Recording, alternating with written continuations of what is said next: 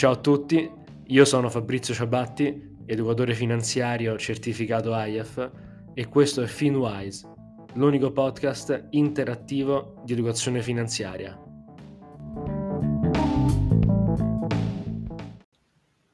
Ciao a tutti, come prima cosa vorrei ringraziarvi per essere qui. Io sono Fabrizio Ciabatti, mi sono laureato in economia con specializzazione in corporate finance nel lontano 2013 e ho lavorato per oltre otto anni in consulenza per banche e assicurazioni.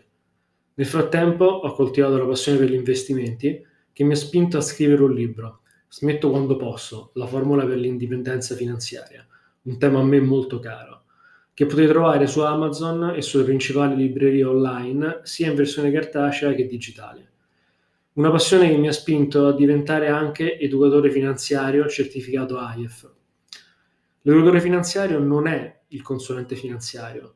L'educatore è una figura il cui interesse è fare in modo che ogni persona riesca ad avere conoscenza e metodo per effettuare tutte le scelte finanziarie in autonomia e con cognizione di causa.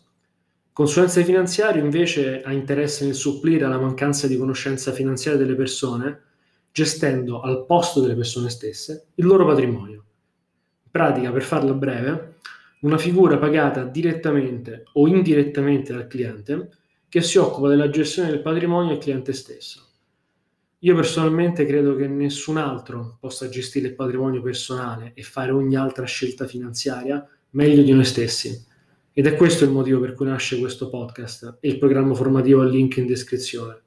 Fornire agli interessati quante più nozioni pratiche di finanza personale possibile, sotto la forma di pillole. Smetto quando posso è un podcast fatto appunto di, di pillole, pillole di personal finance, pillole sia in termini di contenuti che di durata. Ogni episodio avrà infatti una breve durata e conterrà i principali insight di ogni argomento, senza divagare troppo. Non avremo un approccio teorico, bensì un approccio pratico e interattivo. Parleremo di esempi concreti, attuali e al termine di ogni episodio, se vorrete, potrete cimentarvi in una prova di tre domande che vi aiuterà a testare il vostro livello di conoscenza finanziaria. L'ascolto passivo è utile, per carità, ma è solo quando ci si sporcano le mani che si impara davvero.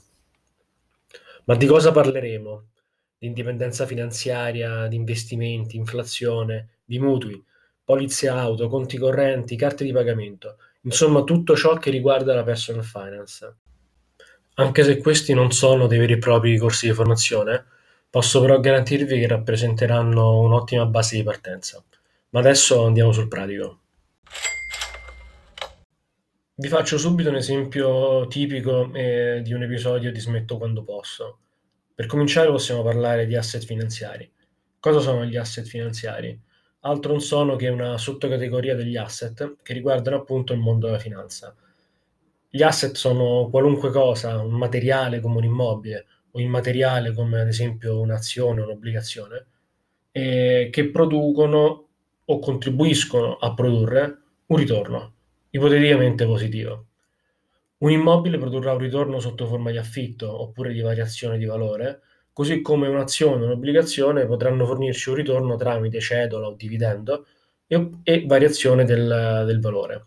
Gli asset finanziari funzionano tutti allo stesso modo, sono dei beni intangibili che possono produrre un rendimento sotto forma di cedole nel caso di obbligazione, dividendi nel caso di azioni e di variazione del valore per tutto il resto del, eh, delle tipologie di asset class. Ma cosa è incluso però in tutto il resto?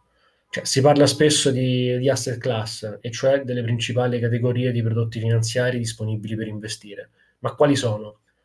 Sono le azioni, le obbligazioni, come abbiamo detto poco fa, le materie prime e il cash. Ce ne sono altre? Sicuramente, però includono degli strumenti molto più complessi e spesso con obiettivi più di natura speculativa o copertura, come ad esempio i derivati come i future e le opzioni. Questi però non sono degli strumenti finanziari primari, sono degli strumenti secondari in quanto il loro valore deriva, e da qui appunto il nome derivato, da un altro prodotto finanziario, come ad esempio un'azione. Ma quali sono le asset class principali? Beh, senz'altro azioni e obbligazioni sono le regine dei mercati finanziari e hanno un ruolo tanto centrale che nei portafogli si parla spesso di asset allocation 60-40, cioè 60% azionario e 40% obbligazionario. Questo non vuol dire che le altre asset class non siano incluse. Eh. Spesso infatti una minima parte di liquidità è sempre presente, ma è pur certo che rappresentano una quota talmente bassa da non essere neanche considerate.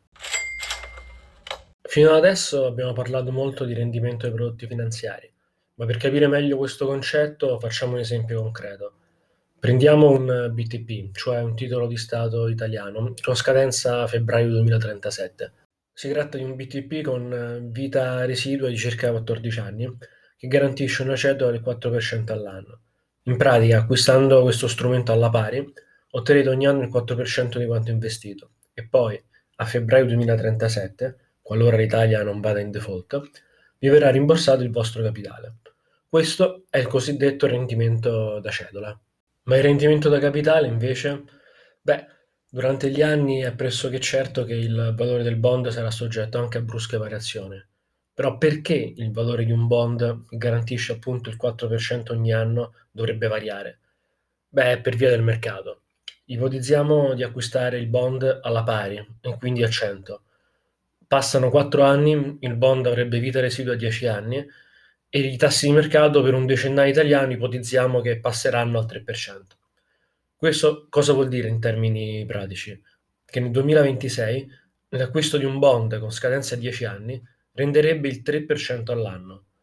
E cosa accadrebbe quindi al valore del bond che abbiamo comprato nel 2022, con cedola al 4% all'anno e vita residua 10 anni? Beh, il suo valore aumenterebbe e neanche poco. Il motivo? Beh, quale sarebbe il motivo logico per cui un investitore dovrebbe pagare 100 euro per avere un rendimento di 3 euro ogni anno, quando in realtà potrebbe acquistare con gli stessi 100 euro un prodotto in grado di rendere 4 euro all'anno? Ecco, ovviamente, come avrete capito, non c'è alcun motivo logico. Infatti il bond al 4% sicuramente varrà molto di più rispetto a quello al 3%. Però quanto di più? Beh, qui entra in gioco la duration, un concetto molto complesso legato alla vita media residua di un bond, però questo lo affronteremo più là. Per farla breve, per ognuno dei prossimi 10 anni il bond con cedola al 4% renderà l'1% in più rispetto a quello con cedola al 3%, quindi circa il 10% in più su un orizzonte temporale di 10 anni. Quanto deve valere in più il bond con cedola al 4% rispetto a quello con cedola al 3%? Beh, approssimativamente circa il 10% in più, perché ovviamente deve compensare l'extra rendimento che avrebbe rispetto a quello al 3%. Ecco, questo è proprio il ritorno da capitale del bond. E perché ritorno da capitale? Perché se in quel momento si decidesse di vendere il bond con cedola al 4%, con i tassi di mercato al 3% si avrebbe un gain di circa il 10%, eh, come abbiamo detto poco fa. Questa è la famosa relazione inversa tra prezzo del bond e rendimento, di cui si parla molto spesso. Infatti, al calare dei tassi o dei rendimenti del, delle obbligazioni, il valore dei bond aumenta e viceversa. Prima di andare al quiz, eh, fermiamoci un attimo e facciamo un breve recap di quanto detto. Gli asset finanziari sono una tipologia di asset di natura intangibile. Le principali asset class finanziarie eh, sono rappresentate da azioni, obbligazioni, materie prime e liquidità. Nei portafogli si fa spesso riferimento ad asset allocation che tiene in considerazione soltanto azioni e obbligazioni, data la loro rilevanza. Le obbligazioni garantiscono un rendimento sotto forma di cedola e sotto forma di ritorno da capitale. La relazione tra tasso di interesse e valore delle obbligazioni è inversamente proporzionale. All'aumentare dei tassi diminuisce il valore delle obbligazioni e viceversa.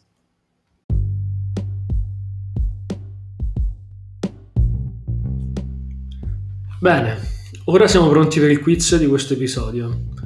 Ti ricordo che dopo ogni domanda avrai a disposizione 10 secondi per pensare alla risposta esatta e che al termine di questo tempo ti sarà fornita la soluzione corretta.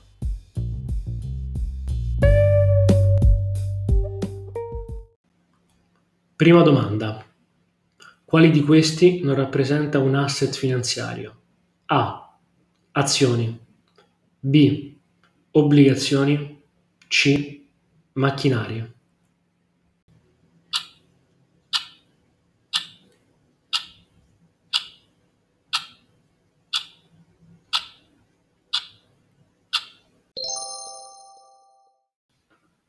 La risposta corretta è la C, macchinari. I macchinari infatti sono un asset in quanto contribuiscono a produrre del valore, ma sono un asset non di natura finanziaria.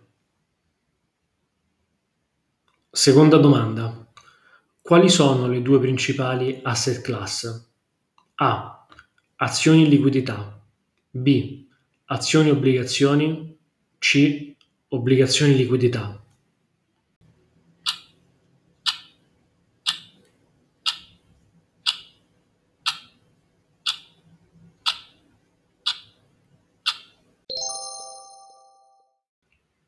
La risposta corretta è la B, azioni e obbligazioni. Ora andiamo alla terza e ultima domanda. Ho acquistato un bond eh, due anni fa che rendeva il 2% all'anno.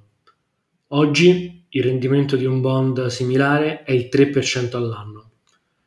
Quale rendimento sto ottenendo all'operazione? A. Solo rendimento da cedola. B rendimento da cedola e da capitale, entrambi positivi. C. Rendimento da cedola positivo e da capitale negativo.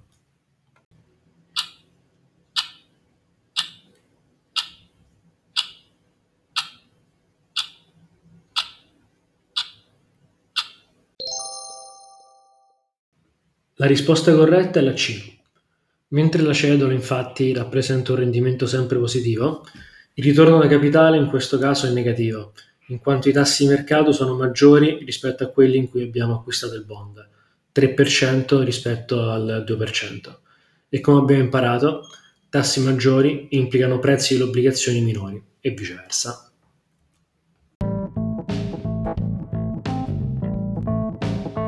Bene, spero tu abbia risposto correttamente a tutte le domande, ma se non ci fossi riuscito puoi sempre riascoltare l'episodio quando vuoi e riprovare. Per oggi è tutto, grazie per l'ascolto e ricorda di seguirmi su Spotify, LinkedIn e sul sito www.smettoquandoposso.it. Ciao e alla prossima puntata!